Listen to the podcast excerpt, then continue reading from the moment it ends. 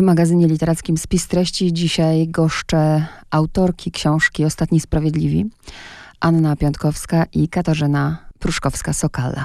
Dzień dobry. E, dzień dobry. No to zacznijmy od przypomnienia Sprawiedliwi wśród narodów świata. Przypomnijmy, kim są i dlaczego ostatni. To są osoby, które podczas wojny, II wojny światowej ratowały Żydów, nie czerpiąc z tego e, tytułu żadnych korzyści materialnych, niematerialnych. To jest zawsze przez Yad Vashem bardzo dokładnie sprawdzane. I to są osoby, które narażały w ten sposób życie e, swoje i swoich rodzin, bo w innych krajach Europy za ukrywanie oczywiście były konsekwencje, ale nie była to śmierć tak jak w Polsce. Ostatni przede wszystkim dlatego, że od e, wydarzeń, y, w których brali udział, o których piszemy. Minął już y, dosyć długi odcinek czasu, 75. Y, rocznica wyzwolenia Auschwitz, a te wydarzenia działy się jeszcze wcześniej. No więc można przyjąć jakieś plus minus 80 lat. Nasi bohaterowie mieli już wówczas kilkanaście, najmłodszy kilka lat, z tego powodu ostatni, ale też myślę, że jest taki drugi, taki bardziej metaforyczny sens tego tytułu. W takich czasach, kiedy bardzo jesteśmy skupieni na sobie, na swoich światach, także wirtualnych i, i swoich znajomych, to myślę, że to są jedni z ostatnich tacy bohaterowie, inni niż tych, których znamy z mediów społecznościowych. Mm. Tacy bohaterowie przez duże B. A kiedy narodził się pomysł, żeby te rozmowy zebrać, żeby potem je wydać? Jakie były początki w moim przypadku pomysł narodził się po spotkaniu, w którym ja nie uczestniczyłam. Była y, na nim Ania i nasza wspólna koleżanka Monika Szubrycht. I Monika opowiedziała mi, że spotkanie z panią Marią Nowak, y, Ania z nią rozmawiała, zrobiło na niej bardzo duże wrażenie. Więc ja zaczęłam wtedy szukać, że chętnie sobie poczytam takie świadectwa. I na tamten moment, czyli na styczeń 2016 roku, ja nic takiego nie znalazłam. I taki był właśnie pomysł, żeby zebrać te świadectwa tych osób właśnie, które ratowały. Ja zawsze powtarzam, że właśnie ja to jakby ja nad tym pracowałam z myślą o moim synu. Ja bym bardzo chciała, żeby to, była, to byli ci nasi czytelnicy. Bardzo by mi na tym zależało. My wówczas na tym spotkaniu y, byłyśmy z naszymi dziećmi, wówczas y, siedmiu, ośmioletnimi i one usłyszawszy tą historię pani Marii Nowak, przyszły do domu i zaczęły rysować komiks y, z tych wydarzeń. Więc my stwierdziłyśmy, że to jest historia nie tylko dla nas, ale tak jak Katarzyna mówi, dla dzieci, które najczęściej nie znają takiej historii. A to cieszę się, że dopytałam, bo myślałam, że to może z okazji 75. rocznicy wyzwolenia Auschwitz, bo akurat książka się ukazuje w tym czasie. Y, również jesteśmy może nie zaskoczone, ale no w tamtym czasie na pewno nie planowałyśmy, że to potrwa tak długo. Y, nie myślałyśmy o żadnych rocznicach, może nie marketingowo, ale fakt nie myślałyśmy. Natomiast prace się trochę przeciągały, bo do, dotarcie do bohaterów okazało się nie takie łatwe. W jaki sposób panie szukały swoich bohaterów, swoich rozmówców? Zaczęłyśmy od y, naszym zdaniem najprostszego sposobu, czyli skontaktowaniem się z Towarzystwem Sprawiedliwych w Krakowie i stamtąd mamy pierwsze kontakty. I po takich prostych y, źródłach zaczęłyśmy szukać już poprzez znajomych, poprzez muzea, począwszy od Polin i poprzez takie mniejsze. Znalazłyśmy sprawiedliwych więcej niż tych, którzy są bohaterami naszej książki. Y, wielu nie było już po prostu w stanie z nami rozmawiać, stąd y, często taka uwaga, że pojawiamy się 20 lat za późno. Y, wielu też mm, jakby nie chciało już wracać do tych wydarzeń po raz kolejny, wracać do nich w pamięci i też pewnie przeżywać tego samego, tych traumatycznych wydarzeń po raz kolejny.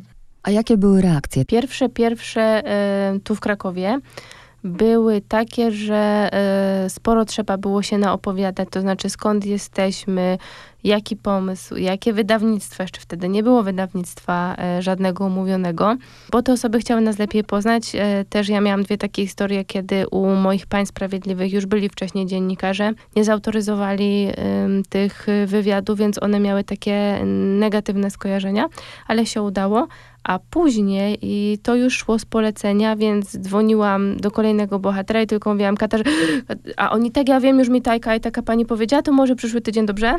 Na, na początku byli nieufni, to, to trzeba przyznać, że oni już też mieli jakieś doświadczenia wcześniejsze, y, najczęściej z dziennikarzami, ale też myślę, że wciąż pojawia się taki motyw domniemania, że oni ko korzyści jakieś czerpali y, z tej pomocy. I to też jest y, jeden z powodów, który sprawia, że oni się y, nie afiszują tymi historiami. No i też takie przyzwyczajenia przeszłości, że o tym się nie mówi. Nie mówiło się, kiedy te wydarzenia się rozgrywały, ale też nie mówiło się po wojnie długo y, na ten temat. Podejrzewam też, że te spotkania to na pewno nie było coś jednorazowego, tylko czasem trzeba było się spotkać wiele razy. Jak te spotkania wyglądały? Myślę, że głównym kluczem y, takim było to, żeby pozwolić im opowiedzieć swoją historię. Żeby oni poczuli się bezpiecznie w tej rozmowie. Myślę, że to też pewnie jest y, coś, co my, y, my mamy takiego, że, że oni chcieli też, też z nami rozmawiać. Jeżeli to była pierwsza rozmowa, to żeby nie wkraczać w takie te tematy, których oni nie chcą poruszać. Żeby, żeby porozmawiać o tym za drugim razem, za trzecim, jak oni już zobaczą spisaną rozmowę. I często też się działo tak, że oni dostawali do autoryzacji, czytali i dopiero sobie coś tam chcieli dopowiedzieć, y, uzupełnić, przypominały im się też jakieś szczegóły, albo też zobaczyli taki kształt, y, który my nadałyśmy tym, tym rozmowom, bo teoretycznie się umawialiśmy, że nie będziemy zmieniać y, tych rozmów, że, że chcemy, żeby one miały taki, taki kształt, jak nasi bohaterowie mówią. Te rozmowy, przynajmniej w moim przypadku, nie przebiegały dokładnie tak, jak to jest zapisane. W tym sensie, że to jest często zapis trzech, czterech spotkań, więc siłą rzeczy czasami y, na kolejnym spotkaniu wracaliśmy do tych wcześniejszych wątków, rozbudowywaliśmy je. Więc tutaj taka redakcja, kto spisuje wywiady, łączy się w tym bólu i nieszczęściu. Więc to, że nas nie widać, to jest ogromny, ogromny komplement. No i też taki był zamysł tej książki, żeby ona, żeby czytelnik miał wrażenie, że siedzi obok y, i przysłuchuje się rozmowie dwóch osób. Tak się tę książkę czyta, jakby rzeczywiście słuchało się historii tych ludzi. Panie schowały się w tych pytaniach. Znaczy, broń Boże, nie chcę tu umniejszać pani roli, ale rzeczywiście to, to chyba dobrze zrobiło tej książce. To jest bardzo duży Tak. komplement, bo te rozmowy, przynajmniej w moim przypadku, nie przebiegały dokładnie tak, jak to jest zapisane. W tym sensie, że to jest często zapis trzech, czterech spotkań. Więc siłą rzeczy czasami y, na kolejnym spotkaniu wracaliśmy do tych wcześniejszych wątków, rozbudowywaliśmy je. Więc tutaj taka redakcja, kto spisuje wywiady, łączy się w tym bólu i nieszczęściu. Y, Więc to, że nas nie widać, to jest ogromny, ogromny komplement. No i też taki był zamysł tej książki, żeby ona, y, żeby czytelnik miał wrażenie, że siedzi obok y, i przysłuchuje się rozmowie dwóch osób. A czy można mówić, że nawiązały się jakieś przyjaźnie? O tak, tak. y, To myślę, że Kasia naj, najlepiej odpowie na to pytanie. Mhm. E, Tak, e, ja em, właśnie mogę z taką dumą dużą powiedzieć, że e, o samej sobie usłyszałam od jednej sprawiedliwej, że jestem jej przyjaciółką i nawet podarowała mi taką sikorkę, broszkę, bo przed wojną innej koleżance, przyjaciółce takie coś podarowała, więc też ta pani nie wychodziła z domu, więc syn gdzieś taką em, znalazł i kupił. Też jak mój syn się urodził, to pani Teresa Dietrich, bo o niej mowa, też podarunki mu przesyłała, więc to było bardzo miłe, miałyśmy ciągle kontakt, bardzo często do siebie dzwoniłyśmy, ale niestety pani Teresa mi zrobiła psikusa, ponieważ obiecała, że nie wybierze się nigdzie, dopóki książka nie zostanie wydana, ale że była osobą upartą, to nie dotrzymała niestety słowa. I jest mi bardzo właśnie, to jest tak jeden ze smutniejszych momentów, kiedy się z kimś człowiek już tak zżyje i już zaczęłam ją traktować jako członka rodziny, taką drugą babcię. No i przychodzi takie pożegnanie, coś co jakby ja czułam, że powinno być wstępem do wielu lat. Tak się umawiałyśmy, że będzie żyła 100 lat, więc jeszcze pójdziemy do ogrodu botanicznego, pójdziemy przez planty. No to się okazało, że to właściwie był koniec, że to trwało 3,5 roku ta znajomość, y, a chciałam, żeby trwała dużo dłużej. Powiedzmy słuchaczom jeszcze o kompozycji tej książki. E, Więc każdy rozdział zaczyna się taką, powiedziałabym, notką biograficzną, to znaczy z kim rozmawiamy, która z nas rozmawia, kto ratował, bo często rozmawiamy z jednym tylko członkiem rodziny, a ratowało kilka osób. Najczęściej rodzice i dzieci, rozmawiamy z dziećmi. No i nazwiska i imiona osób, które były ratowane. No i zdjęcia, które no, mają dla mnie ogromną wartość. Tu ze zdjęciami są związane takie niesamowite historie, jak e, historia pani Ani Bando, która po powstaniu już przyszła na ruiny swojego domu i tam leżał album ze zdjęciami. Chciałabym jeszcze nawiązać do wstępu, w którym Michał Okoński e, pisze wprost, że z taką książką trzeba ostrożnie, no bo tam, gdzie pojawia się moda, tam też trywialność, a jeśli chodzi o ludzkie życie, to trywialność jest nie do przyjęcia. Tak na pierwszy rzut oka ta książka może wyglądać trochę jak e, laurka, jak e, sielankowe opowieści e, sprawiedliwych. Mamy ich tutaj dwudziestu pokaźna dosyć liczba i myślę, że to jest też takie niebezpieczeństwo, że chcemy pokazać dużo dobrych ludzi. Naszym zamiarem było pokazanie 20 osób, każdej z osobna, każdej historii oddzielnie.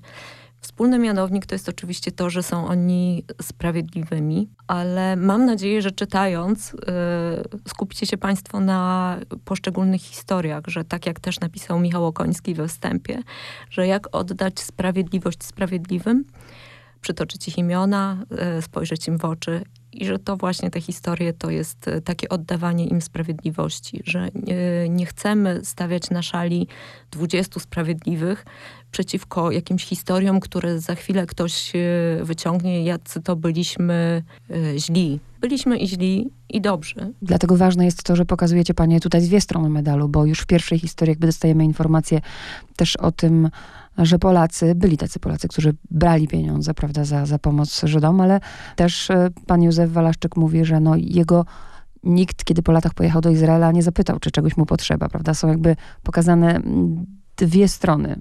No niewątpliwie tak i a propos tej rzeczy historii pani Łucji Jurczak, to y, niestety bardzo często się pojawia to przekonanie, że Polacy zarabiali, bo to trzeba rozróżnić, czy przyjmowali pieniądze, czy zarabiali, bo zdarzało się, że owszem, przyjmowali pieniądze, dlatego że jeśli do trzyosobowej rodziny nagle przychodzi, powiedzmy nawet, dajmy na to drugie, druga rodzina trzyosobowa, którą trzeba wyżywić, i zadbać być może o leki, być może o jakieś y, okrycia, bo na przykład w czasie zimy to były prawdziwe zimy, a nie takie jak teraz no to każdy grosz, czy wszystko to, co można wymienić na pieniądze, czy na jedzenie, na przykład jakieś kosztowności się przyda. I y, ci Żydzi, dopóki mogli, y, partycypowali po prostu w kosztach utrzymania. Kiedy już nie mogli, zdarzało się, że od początku nie mogli, Wtedy nikt od nich już niczego nie wymagał, ale to, to nie był zarobek, tak jak oczywiście zdarzały się też takie sytuacje i nie, nie da się ukryć, że nie.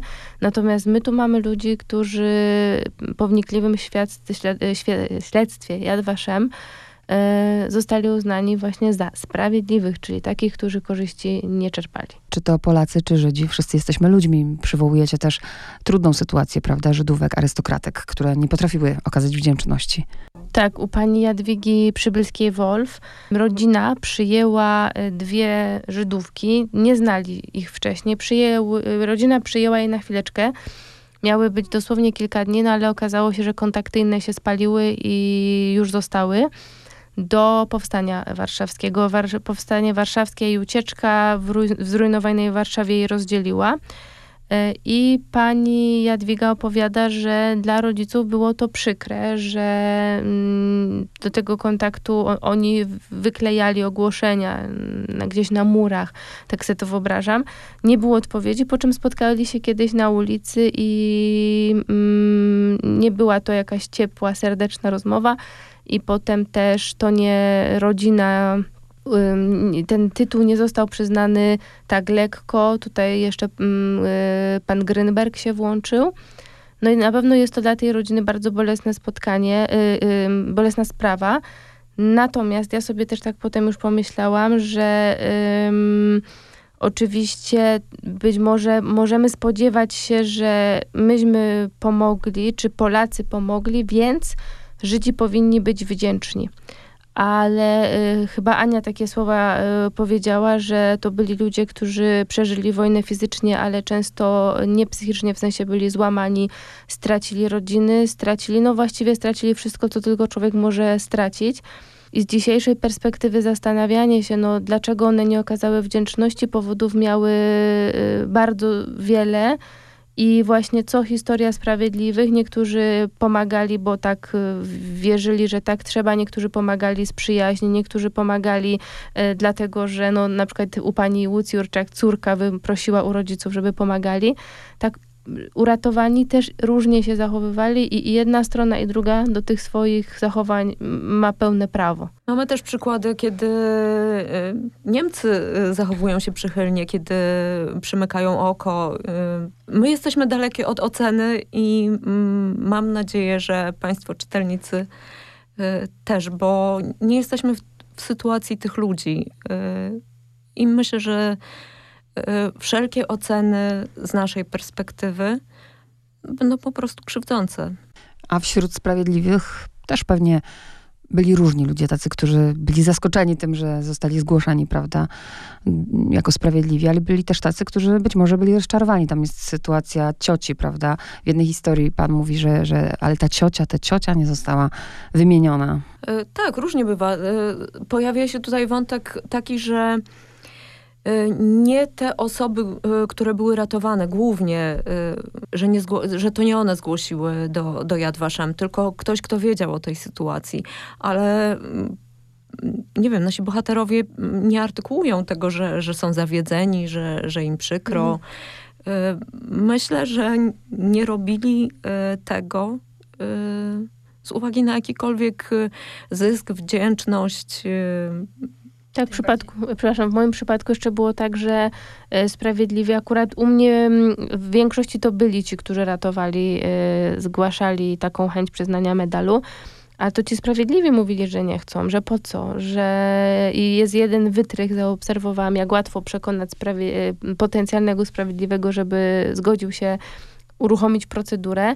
Słuchaj, to nie ze względu na ciebie, ze względu na twoich rodziców. A jak się dzieliłyście panie bohaterami? Bo Warszawa, Kraków, ale są różne miejsca, prawda, tutaj w tej książce. Mm, bardzo prosty. To znaczy, każda z nas starała się po prostu szukać bohaterów. Jak nam się udało, to chyba z jednym czy dwoma wyjątkami już jak znalazła kontakt, dzwoniła i zwykle ci państwo już wtedy chcieli z tą osobą rozmawiać, i że, nie, że koleżanka czy kolega, e, no koleżanka w tym wypadku, a też a propos miejscowości, to e, rzeczywiście większość osób mieszka w tej chwili w Warszawie, natomiast to są historie z różnych rejonów Polski, tylko ci ludzie po prostu e, po wojnie zamieszkali w Warszawie lub w okolicach, bo mamy ten Międzyrzec, mamy też Borysław, który jest niedaleko Truskawca, tam 90 km od Lwowa, także to są dosyć różne tereny, ale faktycznie po wojnie ci ludzie trafili do stolicy. Coś, co mnie zaskoczyło, kiedy czytałam tę książkę, to to, jak szczegółowo ci ludzie potrafili przywoływać z pamięci niektóre rzeczy. A przecież byli wtedy małymi dziećmi. Ja myślę, że to jest, y, że to pewnie psychologia wyjaśnia też takie rzeczy, że w jakimś stresie zapamiętujemy.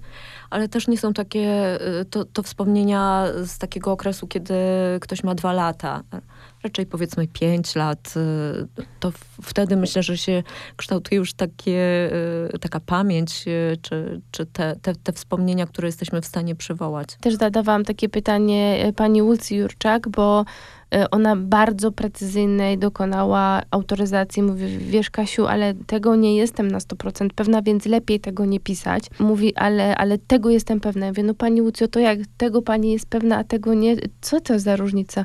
Ona mówi, bo tam, gdzie w grę wchodziły silne emocje, na przykład opowieść o bracie, który zginął w Katyniu, o siostrze, która również y, wojny nie przeżyła, ona mówi, że to pamięta z fotograficzną dokładnością. A mówi, a jakbyś mnie się spytała, jakie, jakie laleczki czy zabawki czy coś, to nie, nie, ale te takie graniczne przeżycia mam wrażenie właśnie, że tu wchodzi ta fotograficzna pamięć nieraz, albo sny, bo o, też parę osób tak miało, że mówili, że w, za dnia żeśmy o tym nie myśleli, nie mówili, życie się toczyło, dzieci się rodziły, ale w snach, to wszystko w snach wracało. Takim zaskoczeniem jest też to, że mamy 20 rozmów e, ze sprawiedliwymi, ale też e, rozmowę z jedną ocaloną. Jak to się stało? Tak, y, pani Ania Grygiel-Huryn dopełnia tej historii y, osób, które ją ratowały, a ta historia jest też niezwykła ze względu na to, że oni są niemalże sąsiadami. Państwo Jaroszowie, pan Józef Jarosz, który ratował panią y, Anię, mieszka pod Nowym Sączem. Pani Ania jest mieszkanką Nowego Sącza. Odwiedzają się często przyjaźnią, ich rodziny również. Stwierdziłyśmy, że to jest fantastyczna historia. Jest dopełnieniem historii, którą opowiedział pan Józef Jarosz, który ratował, należał do rodziny, która ratowała panią Anię.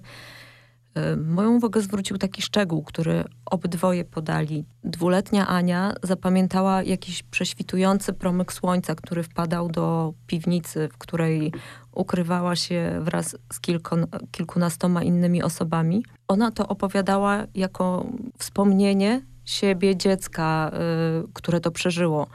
Tę samą historię usłyszałam od y, osoby, która ją ratowała. I pomyślałam, że jeżeli przedstawimy tę samą historię z dwóch stron, będzie to, jakieś, e, będzie to jakieś dopełnienie tej historii, zamknięcie. O wszystkich sprawiedliwych na pewno nie opowiemy, ale opowiedzmy o tym, który nazywany jest e, drugim Schindlerem, o panu Walaszczyku, Józefie Walaszczyku. Tak, dlatego, że pan e, Walaszczyk ratował i jakby jednostki, to znaczy Żydówkę, z którą połączyło go Połączyła go jakaś relacja, o tak.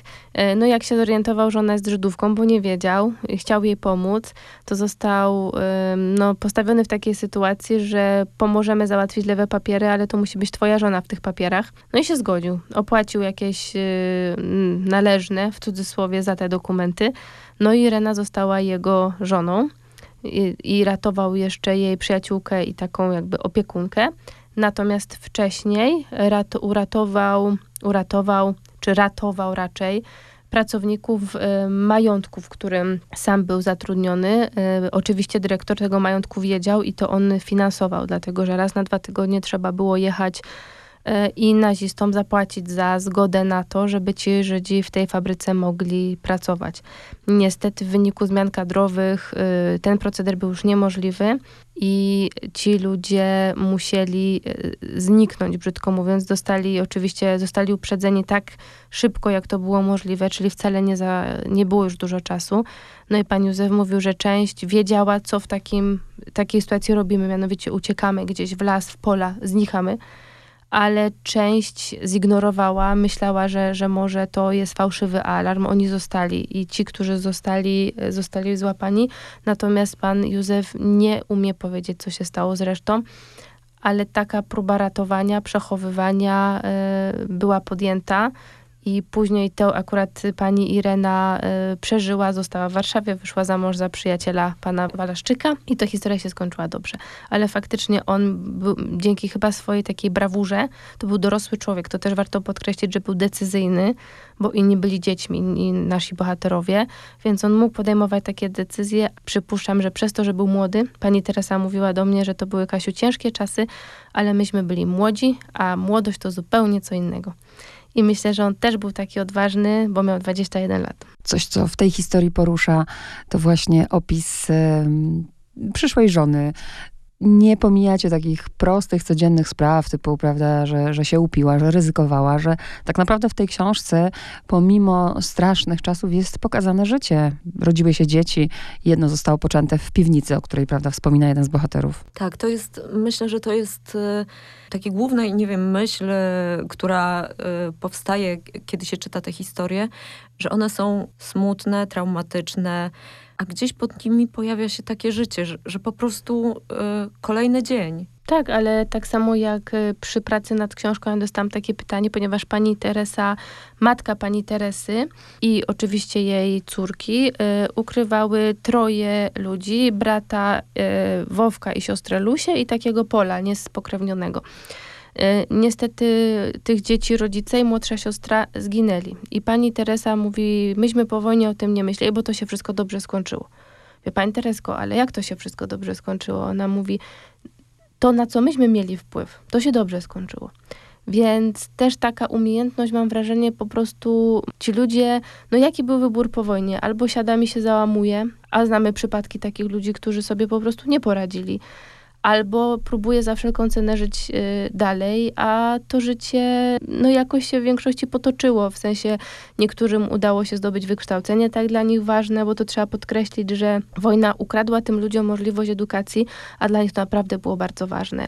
Y, nawet osoby, które nie ukończyły studiów, to szczerze powiem, z tak oczytanymi osobami i nie tylko mówię tutaj o literaturze lat 50., 60., tylko w, nawet światowej, ale w ogóle lata 90., 2000, uczciwie powiem, ja się nie spotkałam w moim pokoleniu z tak oczytanymi osobami. Myślę, że wysłuchanie tych historii też nie było łatwe, więc e, jak sobie panie poradziłyście z tymi emocjami, z tym bagażem? Ja mam wrażenie, że przynajmniej moi bohaterowie w jakiś sposób regulowali tą sytuację, to znaczy, kiedy dochodziliśmy do momentu, w którym już się robiło za trudno, to oni troszkę się wycofywali, więc dawali czas na oddech i sobie, i też ja miałam taką przestrzeń dla siebie.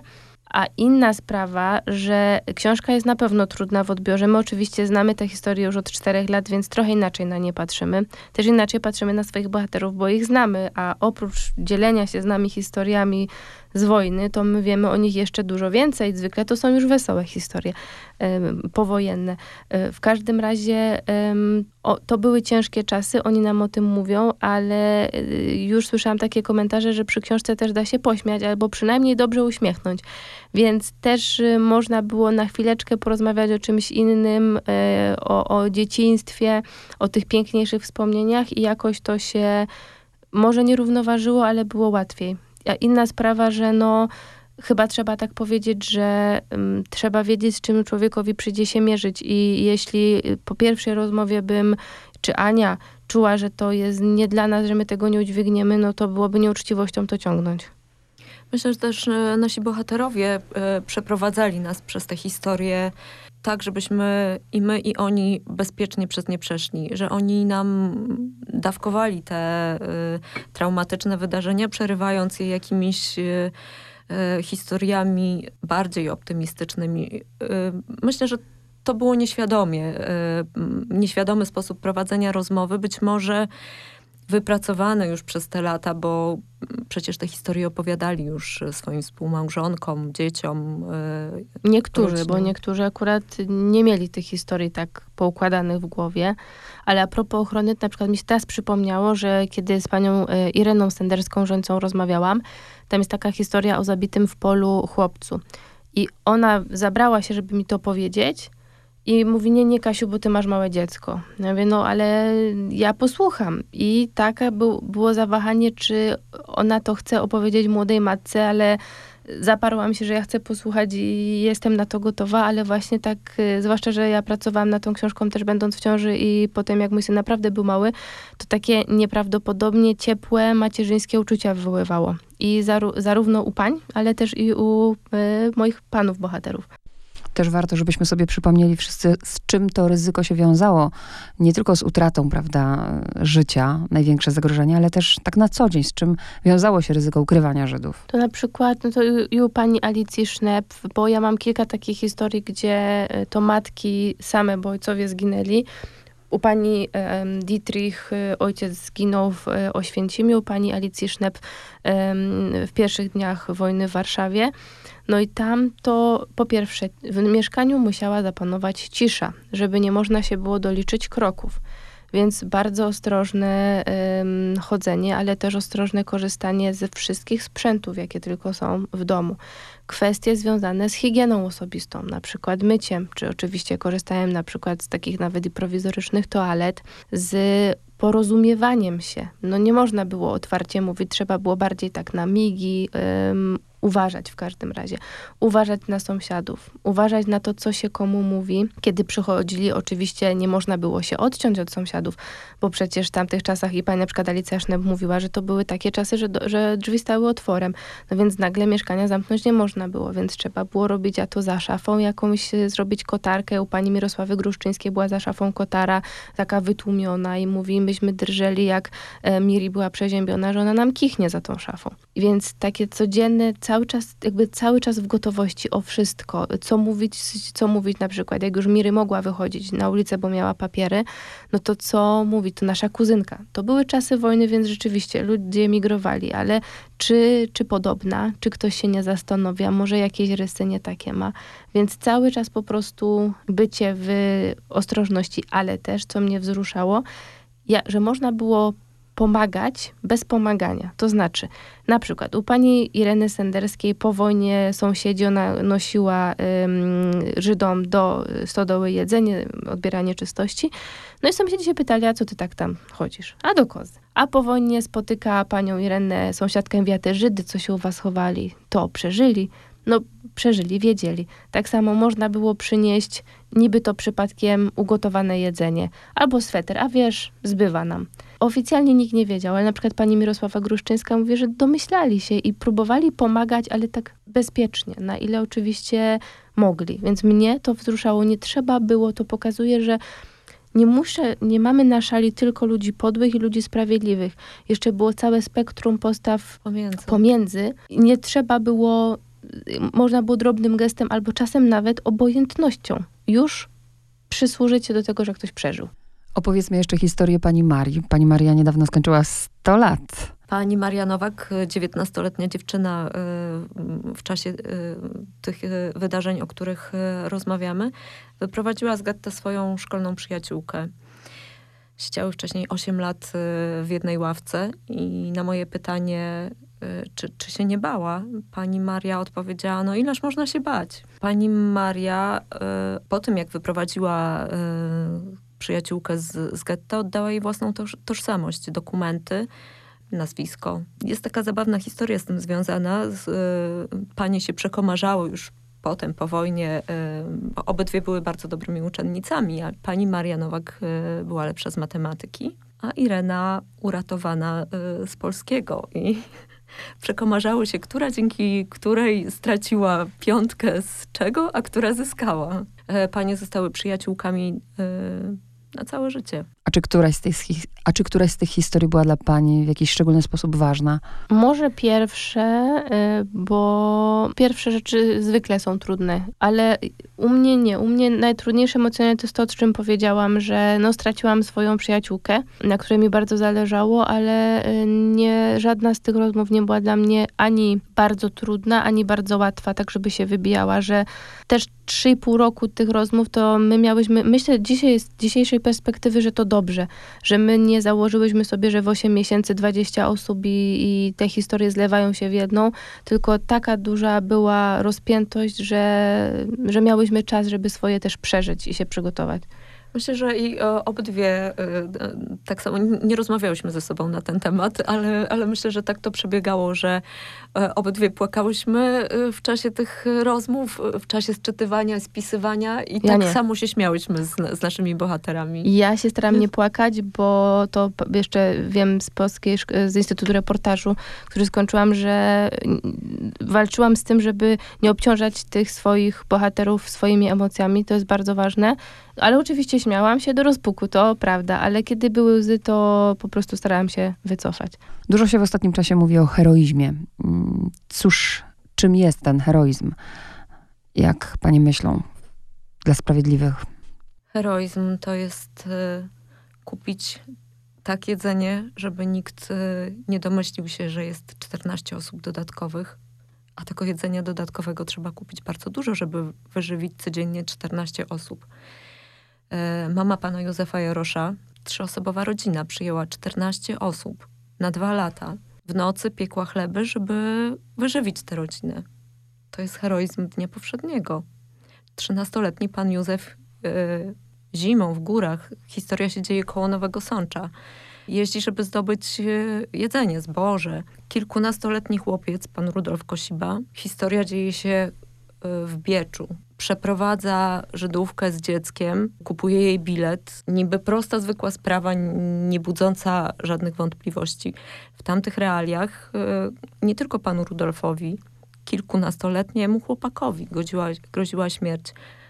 Y, jego rodzicom także. No i tym, tej Żydówce z dzieckiem, którą przeprowadzał na pociąg. Ja nie lubię wielkich słów, coraz bardziej. I jak tą książkę pisałam, to się tylko wyzbywałam, że to są często słowa, które są albo używane w kontekście politycznym, albo my już sami nie pamiętamy właściwie, co one znaczą. Więc powiedziałabym, że może mam oswojone słowo bohaterstwo, bo bardzo lubię takie, taki termin bohaterstwo dnia codziennego, E, na przykład właśnie jak matka pana e, Witolda Lisowskiego przyjęła chłopca e, pod swój dach, a miała trzech synów i wiedziała, że przyjmując to dziecko, naraża swoje własne dzieci. I każda, wydaje mi się, że każda matka, jak pomyśli o tym, że spojrzy na swoje dziecko i pomyśli sobie, że no, no chyba musiała otwarcie wiedzieć, tak, ja narażam twoje życie, bo ja, ja nie, nie umiem powiedzieć, czy dlatego, że w coś wierzę, czy dlatego, że tak trzeba, bo, bo nie miałam okazji oczywiście już z nią porozmawiać, ale to jest takie bohaterstwo właśnie, takie,